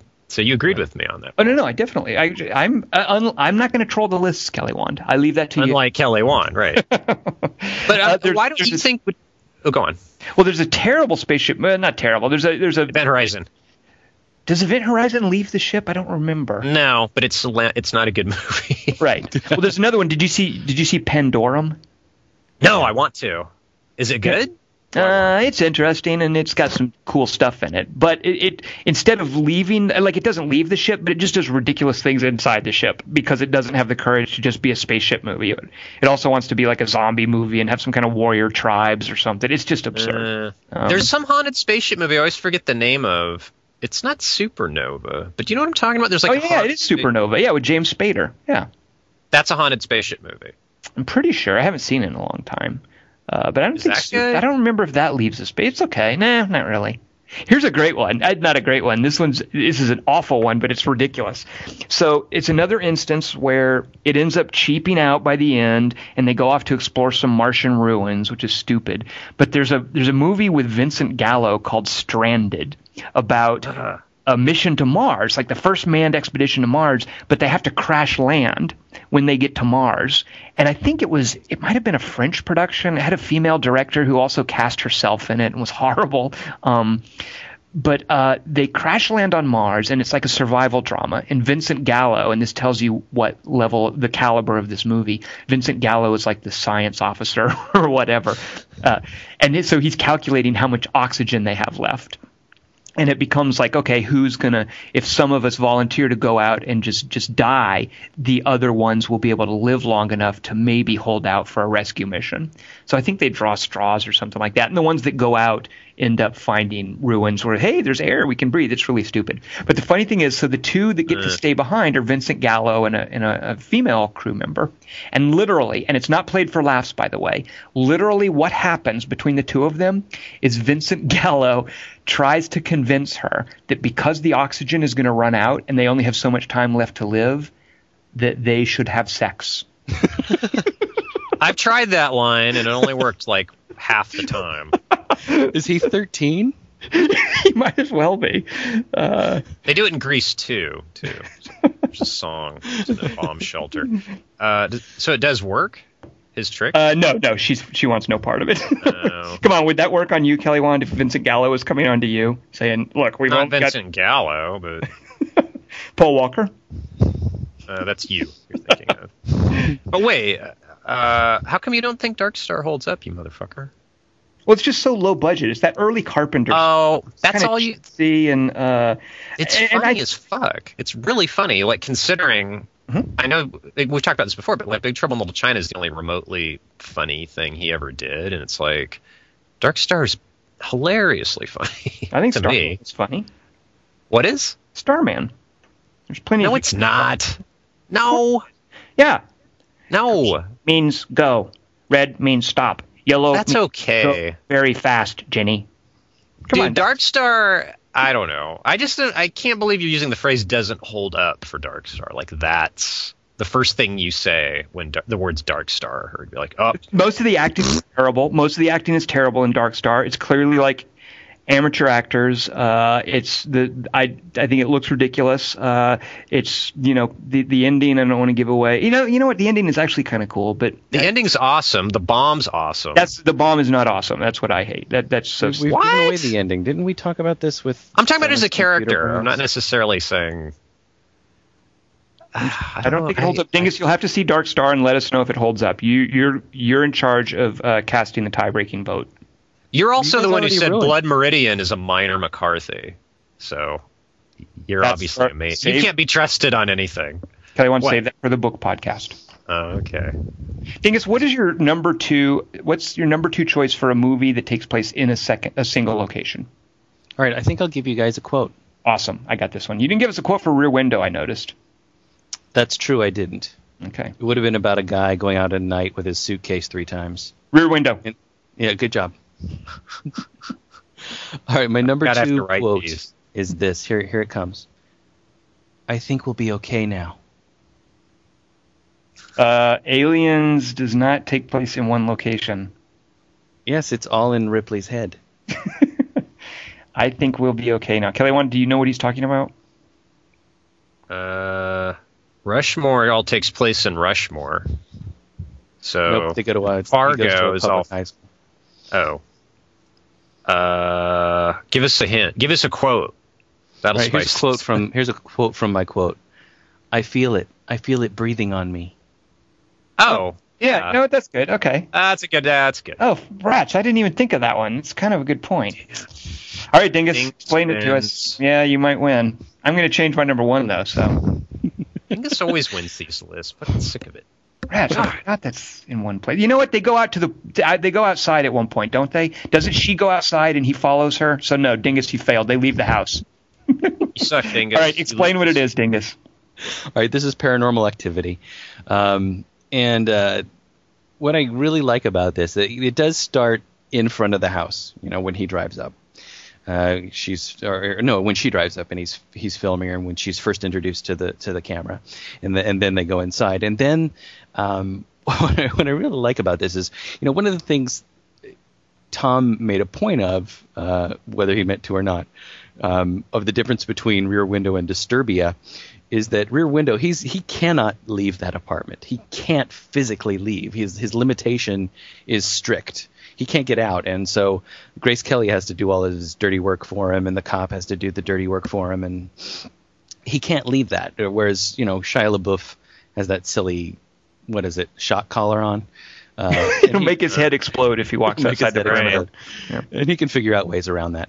Um, but what I like about this is that the script goes to, makes makes great pains to demand that they stay in this house, and and and it keeps telling them, no, you can't go because if you go, the situation's not going to change, uh, because the problem is that the demon is after Katie, and if you leave the house, it'll just leave with you. If you go to a hotel, the demon will just show up, and I love that they're constrained by this when the real the real issue is the budget, of course, um, and the house is just a great house, at least the way the way the sounds of the house are and the way the house is lit, the way the whole film is shot. That single location really works well until finally the characters say, you know, screw the script. We're we're leaving. We're going to try this, and then by then it's too late, and they can't. And um, so, Paranormal Activity, uh, the house. All right, good. It's an it's an awesome. I like your choice because it's not a conventional haunted area either. Like it's it's kind of a well lit. Like when you see it at first, you're like, really, this is where this is going to happen at? Because there's nothing kind of creepy about it. It just looks like Right. a normal condo. And uh, well, that's I thought think that what was- makes it effective is that right everybody that can it relate makes it that. very effective. Yeah, because you're like right exactly like the horror can happen anywhere and. Um, it's just like, and that it's like that's how bored the characters are at first. Like, yeah, ghosts here, yeah, that'd be funny, huh, whatever. um, and it does. That's what makes it creep up on you. So Dingus wins the list as usual. Uh, well Tom, played. But they, you know what? No, because they leave. They go outdoors. They leave the house. but they don't follow you. Do, but the camera doesn't. yeah, he walks outside at one point when Katie first arrives, and then later when Katie Driveways count as the house. one night, on the driveway. she's on the she's on the uh, swing behind the house too. and that's not That on their property. property That's not on their property Yeah, line. it is. No, it's Oh, not. what are you talking Established about? earlier on in the movie that they Um, that property with one of The the, other. lawyer and a serious man explained it all before he dropped. Oh yeah. Okay. Right. Good point. Very good. All right. Well, my number two is Dark Star. So well played, Kelly Wand. Uh, what do you have? You obviously have one that's even better than Dark Star because it would be your number two. What is your number two choice for a movie that takes place in a single location? My number two. See, I I feel bad for this topic now because it's just it, a lot of them are movies we've talked about already, and um, I want to make people have to listen to the stuff we said earlier that was smart. But my number two, which is a movie we've gone over, I think a million times with fine tooth comb already, is of course Buried, Mhm. Ryan Reynolds, um, because I would call it the smallest single location I've ever seen a movie shot entirely in. I can't think of one offhand where it's that closed in and where it's that much of a character and it, it relates to and it works as a metaphor for on a, on a variety of levels. Like it's I know one that's shot in a smaller space. That takes place in Is a it your number space. one? No, I really just not thought of it. Ready? Jacob's Ladder, because it's all in his head. You know what else? Source code because it's inside his brain isn't even complete and his brain's smaller because some of it got burned off by the bomb when uh, the fire burned Jane Eyre's house. All right, so Buried is your number two. So Wait, you sound bummed by that choice. Like, oh, buried. no, no, no, Buried is great. That's my number one. Didn't hold up. Too Right. cheap. Coffin that's was my made out number of one one. kind No, of no, no, wood. Tom. That's my number one. Stop it. Did you really pick Buried? I, I mean, I figured Yeah. we all would. I mean, that's it's sort Yeah, of that's a, what I th- I thought that was going to happen. yeah. So Kelly Wand, we're down to your number one. Then what do you have? Can we talk about Buried just a little? Oh, oh bit? sure, yeah, Yeah, yeah, yeah, I- yeah. I, kind of hate. want to I hate to to it. tell. I mean, I, well, I don't know. Yeah, well, No, No, you're no, right. Actually, actually Right. you're right. You're right. I've now. Ru- I, I mean, my- well, we by the the very fact of it being on the list, especially now that we've kind of mentioned what our parameters are. Uh, actually, I don't know. Maybe people who see the list and don't listen to the podcast won't know any better. But uh, Ah, this is lame. I'm a lame ass. This is a bad topic. I apologize. no, it's a good topic. Uh, No. But it's just All right. I don't talk- know how you can uh, escape picking Buried. right, right. Not to use a pun. I mean, it's just perfectly. It's it's so perfect for this topic. And it's another of those things like we were saying last week, or I was saying that Hanna uh, could only like works like can only work as a movie. It's like an example of why movies are an amazing art form. Like they can only tell certain kinds of stories perfectly. It's like Buried works because it's a movie. Like the only way you can improve on it is if you if you get this thing, the Michael Douglas uh, goggles from Disclosure, and like you're the Ryan Reynolds character, and you see, so, which would actually now that'd make it lamer. See, movies are even better than that. You didn't well, follow- Kelly, what's your what's your number one then? Wait, say more about Buried. Ding, I, Dingus said hardly Oh. anything. I'm very upset. I don't like it when no, Dingus no, I say things. I uh, I don't want to talk too much about it. Actually, now that I think about it, I just like that it it doesn't cheat. And when I when I talked about uh, Rear Window and, and how Rear Window might have might have informed the way I feel about certain films, um, letting us off the hook, um, and how I really respect films that uh, have a sense of containment about them and find a way to do that and still remain unbelievably cinematic, uh, which which Buried can do. And I'm just so impressed with with how uh, how good a movie and not a play Buried is. Yeah. See, even as a play, I think it would suck because I'm telling you, it's like for the people to watch it as a play, you're watch you have the stage. Unless the coffin's stage length and you've you've put Ryan Reynolds in the taffy machine from Willy Wonka and he's super long, like you're still looking at a guy on a stage in a box, so it's not even like as awesome as because in Buried you you get the sense that you it's like you can feel the weight of the dirt over him, kind of like that's the character. All right, I'll shut the fuck up. But um, can you guys think of any movies before we? What's your number one? Before we do All right, I'll do my number. Yeah. My number one is a movie neither of you have seen, and I think I've mentioned before on the podcast, but it's uh, it's one I want you guys to see and think about because it's um, it's topical and it's also uh, oh never mind. It's it's uh that movie they shoot horses, don't they? It's Sydney Pollack movie about the uh, dance marathon. Oh, you know what? I just, I'm such a jerk. I'm such an idiot. I when Sidney Lumet just recently died, You thought that I was, was thinking Sydney Pollack, and I was like, how come they never mention the great, you know, when he's in all those movies? And that was not Sidney Lumet. That was Sydney Pollack. Okay. That's like the worst thing you can do to a dead person is get their life work mixed up with another he director. should- he who should wrote- they're had- both dead, aren't they? Whoa, whoa, what? When Yes, they are. They are both dead, so neither of them Okay. So offended it's by okay. Okay. Yeah, yeah. But still, they're both cool. They're both awesome directors in different ways. But Sydney Pollack never made any other movies that really spoke to me. Like I didn't give a shit about Out of Africa. Really, it seemed very. It's no They Shoot Horses, don't they? And They Shoot Horses, don't they? Is like a movie I think people should see now because it's like about a depression era thing that I didn't really know existed until I saw the movie, and then you find out that's what people did back during the depression, is they'd have these dance marathons, and people wouldn't, they wouldn't, people would, they were winning these cheap ass prizes, but other people would pay to go see these people dance in the hope that one of them would die while they're dancing because they're like they do it for weeks on end without getting they have like 15 minutes of sleep every 12 hours or something wretched like that so it's just this kind of depressing sadistic uh, exhibition kind of like the running man of the long walk tom a couple books uh, Ah, okay. Good. but you didn't see that i mean because i never saw that movie because the, the title has a question mark at the end so i always assumed it was a it was a musical comedy set in the west like a like a crazy drunk Arthur, but like a cowboy version of Arthur was drinking and shot someone by accident and said, "Oh, they shoot horses," oh, yeah." and like he was he had to bust out of jail in a musical number or something. It's like like Paint Your Wagon. Like it's going to be like a Clint Eastwood musical western, right? Right, which doesn't have a question mark, and is another movie I really enjoy, and was also one of my runners up. no, but I just it stuns me that you guys haven't seen this fucking movie. It's Jane Fonda. Gig Young won, won an Oscar for. It's like this really big thing that no one's seen, I guess, but me.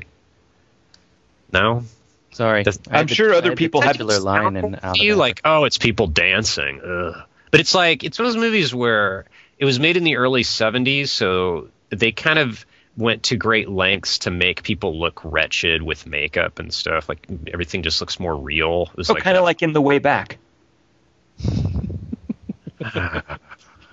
that Yeah, won the Oscar for makeup for for making people look wretched. well, it had pretty good makeup, didn't Well, it? Dingus didn't think so. I just like I like I was just poning Dingus just now Yeah. from our way back podcast. See, yeah, I've never heard Dingus so uh, traumatized by one of your jibes. All right, so that's my number one, a movie you guys can't say anything about because you haven't seen it because you're not. So runners up, Kelly Wand, you did mention Open Water, but I agree with you. Like if the movie comes to like there are all these claustrophobic survival dramas, but very few of them just stick with that space. Like like uh, Open Water, 127 Hours, or Frozen. Frozen's the one where the kids aren't stuck on the ski lift. Uh, like Blair all of the, pardon. Blair Witch doesn't. You see their, you see them leave. Well, they're all moving around in Blair Witch. I mean, that's a found footage movie, so it's a little bit different. But uh, in these other survival dramas where it's set in one location, the movies show the people getting to that location, so it cheats. So I didn't. Castaway. Um, there are. I almost picked instead of White Ribbon because I wanted to go from a large space to a smaller space over the Yeah. course of my uh, my choices. I almost picked Beyond Sunrise for my number. What the hell's three. that? Is It's that the, the- one with it's a uh, not Julie Delpy. Who's the chick? It's Ethan Hawke and uh. That's before Sunrise. Before Sunrise. Beyond they Sunrise. don't go beyond, beyond it. Beyond That's... Sunrise is another space movie. with uh, with uh, Tina Turner in it, I think. I was going to make a joke about Ethan Hawke when you said that title, and then it turned out to be the real thing. You're just, you just before sunrise. What's the sequel though? Is there an after sunrise? no, no, it's before sunrise, and it's before sunset which is weird too because it's like if you think before sunrise that means it's really late so that's the one they should be old for but then before sunset's the one where they're like 10 years older and like oh yeah remember that train ride but I like both of those movies for being a single, lo- you know, for for it's Paris, right? It's uh, yeah, it, it's like Vienna. I one's thought. Vienna, yeah. The first one's ah, Vienna. Okay. Is the second one Paris, or did I just make that up? You're right. Okay. What about same time next year with Alan Alda and what's her name, where they like meet at the same hotel room every year? I don't do Neil Simon. That's probably a good idea. so like also, there's also a whole strain of you know those are the claustrophobic survival movies. There's a whole strain of claustrophobic horror movies. Uh, you know, Cube is is an example. That's what I was going to be my my one. Yeah, Cube is a good one. Um, but but I think a, a more recent example and it pulled its punches unfortunately. I actually remember seeing this at sundance and there was q&a with the director who's this kid from new zealand named james wan afterwards uh, and the movie was saw. And i remember asking him like did you ever think of just because saw does all this ridiculous horrible stuff with danny glover as a cop tracking down the killer. Yeah. but saw is a cool like the, the stuff in the room with Cary Elwes and Leigh Whannell and I think uh, like like that stuff is cool. It's this tightly contained setting, and and James Wan just explained that for a movie they really couldn't just keep it in the room like that, which is unfortunate because that's a brave choice. I, I guess I understand why. They then. Buried proved he's an idiot. Well, there are other movies like there's a there's a movie called uh, Exam, which is only maybe a year or so old, uh, and it's about it's really cool for how little you know about it. It, it ultimately kind of falls apart, but, but the premise and it's true to this premise. It's about 12, I think like 12 applicants for this weird, strangely unspecified job position. They arrive in a room and they have to take an exam to see which one of them will get the position. And I won't even say the setup beyond that, but it's about just 12 people in a room and something weird is going on and you don't quite know who knows what or why they're there. Uh, and it's what Saw should have been, I think. Mm. Um, it's also, the, I think it might be British. Uh, I'm sorry, go ahead, Kelly Wand. I think I know which one you're talking about, but I haven't seen it, and I was curious because I thought, oh, it sounds like Saw, but right. I bet it's good. Like it can't be worse than Saw was. Now, a terrible example of that, uh, and I just this is a horrible movie. It's really stupid. I, I don't recommend it, but the premise is actually kind of creepy. Uh, there's a movie called Hunger, and it's not the one that Dingus and I have talked about before with Michael Fassbender as, as Bobby Sands, this, the hunger striker in, in Ireland. There's another movie called Hunger, which is about uh, is six, four people. Anyway, some people wake up and they, they don't know one another, and they've been locked in a basement. It's like a dungeon with nothing but a vat of water. and some sadistic, like killer evil dude is watching them to see how long it'll be before they resort to cannibalism. And what's the answer? 16 minutes?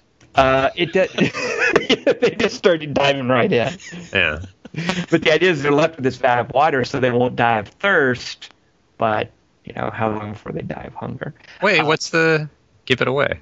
Oh no, no, they end up you know, they end up eating each other. You know, there's the one woman. It actually cheats because they escape and they and you, and you, see the killer watching them and and whatnot. So weak. Of, I know, uh, but they do end up. You know, it ends up being one of those cannibalism movies, and it's it's a sort of Saw-like horror movie where, you know, to what what lengths do you push people before they do these terrible, horrible, uh, inhuman? Payoffs matter, and that's why Buried rules, and these other movies suck, among other reasons. But yeah, uh, for I think a, one of the best examples of these kind of claustrophobic horror movies, and this one also cheats because it's also about the observers.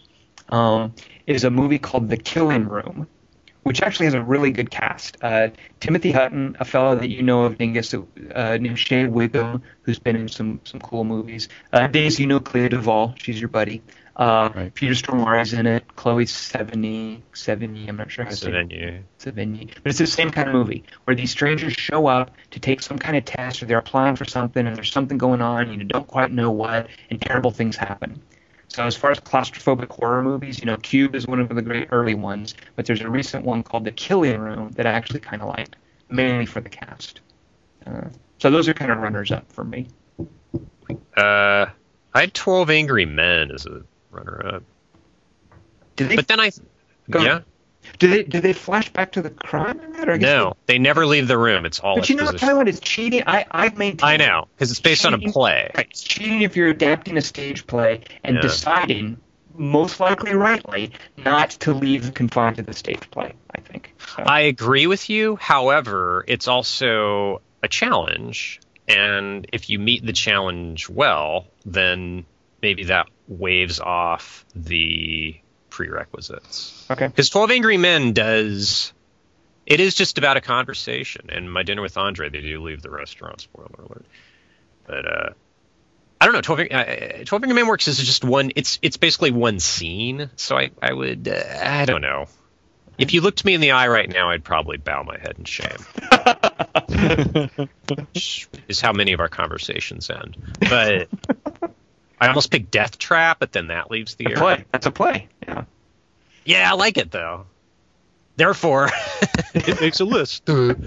but uh, I think it's what were your runners up? I want to hear runners up. And, and by the way, the listeners, our listeners, always come up with awesome ones afterwards in these little in these little things, and I always love. And I always feel like a total idiot. Like, oh, that one would have been so much better. like every week, especially and last week, the villains they were mentioning. There's a lot of bat shitty villains that I totally wish had been on the list. I forgot. But okay, sorry. Dingus, runners up. Uh, I hadn't thought of this before, Tom, but you bringing up Ethan Hawke, wasn't he in that movie Tape? Tape. What is tape? It's it's That sounds vaguely Three- familiar. three people in a in a motel room, and one of them is trying to convince the other one that he raped the third one, Oh my gosh! Wow. Or trying to get him to confess to that. It's Yeah. I think even- Who else is in that? Ethan Hawke. Um, what's her name from Kill Bill? Uma Thurman. Uma? Uma Oh, yeah, they're- yeah, they're married. Yeah, they're a couple. And who's Yeah. the third one? And, like Josh, one of the guys from. Uh, I think they broke up. No, I th- I think it's the guy who's now on House, and I can't and was in Dead Poet Society, and I can't think of his name. Yeah, yeah, But I could be Wilde? wrong. No, no, you're totally right. Because I can't think of his name either. But uh, yeah. And is that all? Yeah, is that that's all in the room? I think it is all in that motel room, but I just thought of it when you when you mentioned Ethan Hawke, and I think isn't that Richard Linklater too? What? Tape. Oh no, tapes. All right. Um, If I my say it like that, I'm sure I'm right. for my one that was a play, it would have been Sleuth, Oh, I thought of that too. Yeah, but that was a play. but did they ever And leave the- the room in that? Well, they go out in the garden, but it's all around the estate basically. Oh, I love Um, that movie. That's a good one. That's and the one that I was going to use to annoy you instead of Rear Window would have been Breakfast Club. What? They leave it. No, They crawl around. They in the go dark outside at the end. stuff. Yeah. boo. You just were gonna do that because John Hughes died. Oh, Which character were you, Dingus? Were you Anthony Michael Hall? This was Molly Ringwald. Because he needed to. He, Sheedy. Dingus Oh, got a changed his ID, got a fake ID so he could vote. Gotcha. Fake that, Dingus. Right. See, I like this topic, Kelly. I mean, I know you kind of invented it on the fly, but uh, it worked out well. I think. I look forward to the runners up that we didn't remember. Like the listeners will go, oh yeah, and it'll be and nine out of ten of them will be ones we just mentioned because they didn't listen to the podcast. But that's fine. Or play adaptations. I predict we'll get a lot of those. Yeah. Although, what am I talking about? This is a Jane Eyre podcast. The quarter to three is going to explode. You, you, the server's going to get shut down. There's so many people fans of Jane Eyre. people love their Bronte. And Uh, their choices, just point of order, Kelly one, their choices are not runners up. No, no, I know. I'm just, you know, it's just Theirs are last just week. as valid as ours. Yeah, well, that's easy for you to say, Mister. Won the list last. week. Paranormal, yeah, Mr. Paranormal Activity. Yeah, Mister. Why didn't we think of that? You know what, Kelly Wand? It's because it's found footage. I put that. note. that's not even a real movie. Tom, we're smart. documentary. How come Dingus is always uh, kicking us in the nuts when these lists come up? Or I know For me, anyway. I don't know. Hmm. Yeah, because he's supposed. Dingus is supposed to be the good-looking one, not the smart one. What the Yeah, heck? he's the eye candy. He's like the um, who's the one who looks dumb, but then she turns. Paul Walker, He turns out to be dumb too. Uh, Josh Hartnett. the chick in Superman three, remember like the Valerie Perrine stand-in? Like she's supposed to be dumb, but then she's reading Camus or something. So she's, but then it never pays off. She's just smart. Camus never pays off. I agree with you there. Uh, Dingus, the what is next week's? What is next week's three by three? What do you got for us? Um, I'm not sure you guys are going to go for this, but I'm going to give it a shot. Coming off this one, I think. The thing is, Dingus, we have no choice, do we? Right. Oh, that's a good point. Haha. Very nice. Three best Star Wars wets. Three best Star Wars. Um, Cantina aliens. Your favorite aliens from the Cantina in the first Star Wars movie. Go. close, but it's your favorite instrument from the cantina. Ah, good. Three best No. droid numbers. Models. All right. On a number of occasions, you guys have brought up, and I, and I feel bad taking this off the table because I'm pretty sure it would have been Tom's number one. Um, you guys have brought up how the the trucks in Sorcerer are like characters in the film. Uh oh. So these are your three favorite objects in films that also seem to be characters. Can I pick R two D two already? You cannot pick R2D2. Does fact- Christine count, even though she's just a total bitch car and not really fleshed Basically, out? my my limiting rules are um, I would prefer things without names. Uh, so Christine uh, would count, but really I was thinking more about more along the lines of computers and robots. Like Hal is obviously a character that's embodied, or not embodied, but but it's given voice as a character. I'm looking for more along the lines of, and I really like this example, and I'm sorry to take it away from you, how those trucks in Sorcerer really seem to be another character in the film, a, a presence that is um, like another character. Does that make sense? It does, but I should point out to you, Dingus, the trucks were named. Ah, Yeah. good point. Good point. Does, and it has to not have a name, or that's just your guideline? no, I'm just taking away Christine from you to be mean. Does so explain Hellra- again- So is go ahead. Hell- and- go ahead, Kelly. You take it. Is Hellraiser Cube a name? See, aren't aren't you glad I let him get that in, Dingus? uh, okay, so Dingus, explain again. Just what, how how are you laying this out again? Three best. What is it? Objects that work as characters Okay, objects that work as. Oh, they have to work. for you. The objects that you consider a character in the film. and the and example make is. this Sorry, go ahead. you can make this as as big an object as you want actually. Uh, I just I just pro I, my protest is is things like robots or things like Hal. I Right. think the, I think that's cheating. You're basically wanting inanimate objects that aren't that the movie doesn't somehow personify by making them talk in bleeps and bloops and giving them names. Okay, I get that. Right. So is the galaxy that Star Wars takes place in a character, or like the planets individual characters? It Is there can't be far far away. It has to be close by. Yeah, right, Dingus, okay. is a Jawa an object? Because they don't have dicks. Tom's checked. He's, did not he, know he took that. one to the vet. Long story. All right, good. Uh, yeah. now, yeah. Dingus, is Paul Walker an object? He is to Tom. Um, to some yes. Speaking of Paul Walker, let's see Fast Five. Is it actually called Fast Five? yeah, they, they're no longer furious, even though Michelle Rodriguez got killed off. ah, They're they've settled down. They're, they're They were furious that she was alive, and now that she's dead, like, all right, now we just go fast and happy. All right. Uh, let's see that next week, and then we'll do uh, our three favorite objects as characters from movies. I'm not sure what to do with that dingus. I'm a little like, uh, what? But okay, I'll. I'll I am I am too. Believe me, I I, like am it. too. I like But it. uh, do you want to left tell us what inspired it, or would that give it away? It would, wouldn't it? No, what inspired it is you talking about Sorcerer the way you did. Is a And- sex object a character? Inanimate is is the key that Tom just said, which I'm glad he said. Oh, okay. So like Jessica Simpson. Right. Uh, is Pris from Blade Runner animate? I don't know. You'll have to make that decision on your own. What about Leon? Uh, all right, so good. We'll uh, we'll do. Uh, What about characters Bubo? next week, and we will see Fast Five, and uh, join us for that. Uh, I am Tom Chick, and I've been joined by Christian. Oh God, is this is it Mc, McCross McCroskey? I think Christian McCroskey. Christian Morosky. That's totally what I just said. Uh, and also, Right. I was just repeating it because it bears repeating. and also Kelly Wand. In the novel version of Wuthering Heights, Heathcliff is not a cat.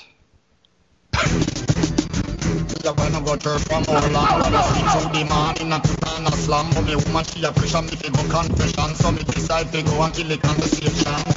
So me see them brothers and sister Pam who a tell me everything about the congregation. About sister Paulette and her gay husband. And how she still asleep with the minibus man. Sister Quentin, she a Christian. But a last night them teach her in a school obsession. She left the dirty dance to the La, la, mother la, and la, son. la. I see she give the teen them Is that my from name in the Yeah. That's how he remembers it. It's Monica. Y'all are racist talking over the Reagan. Yeah, really. Oh, teens, we all had a lot of fun here tonight talking about Victorian romance novels, but abstinence is no joke. I bet it makes you pretty batshit, just like Rochester's batshit wife. So be safe, have sex, listen to podcasts, do drugs, finish every fart. Thanks for listening or for zoning out. And if you paid money for this, you're stealing. I don't make the laws. That was Albert Brooks and Michael Douglas, which is kind of weird because it's not like they're that much younger than Peter Falk and Alan Arkin. Weird. Good night.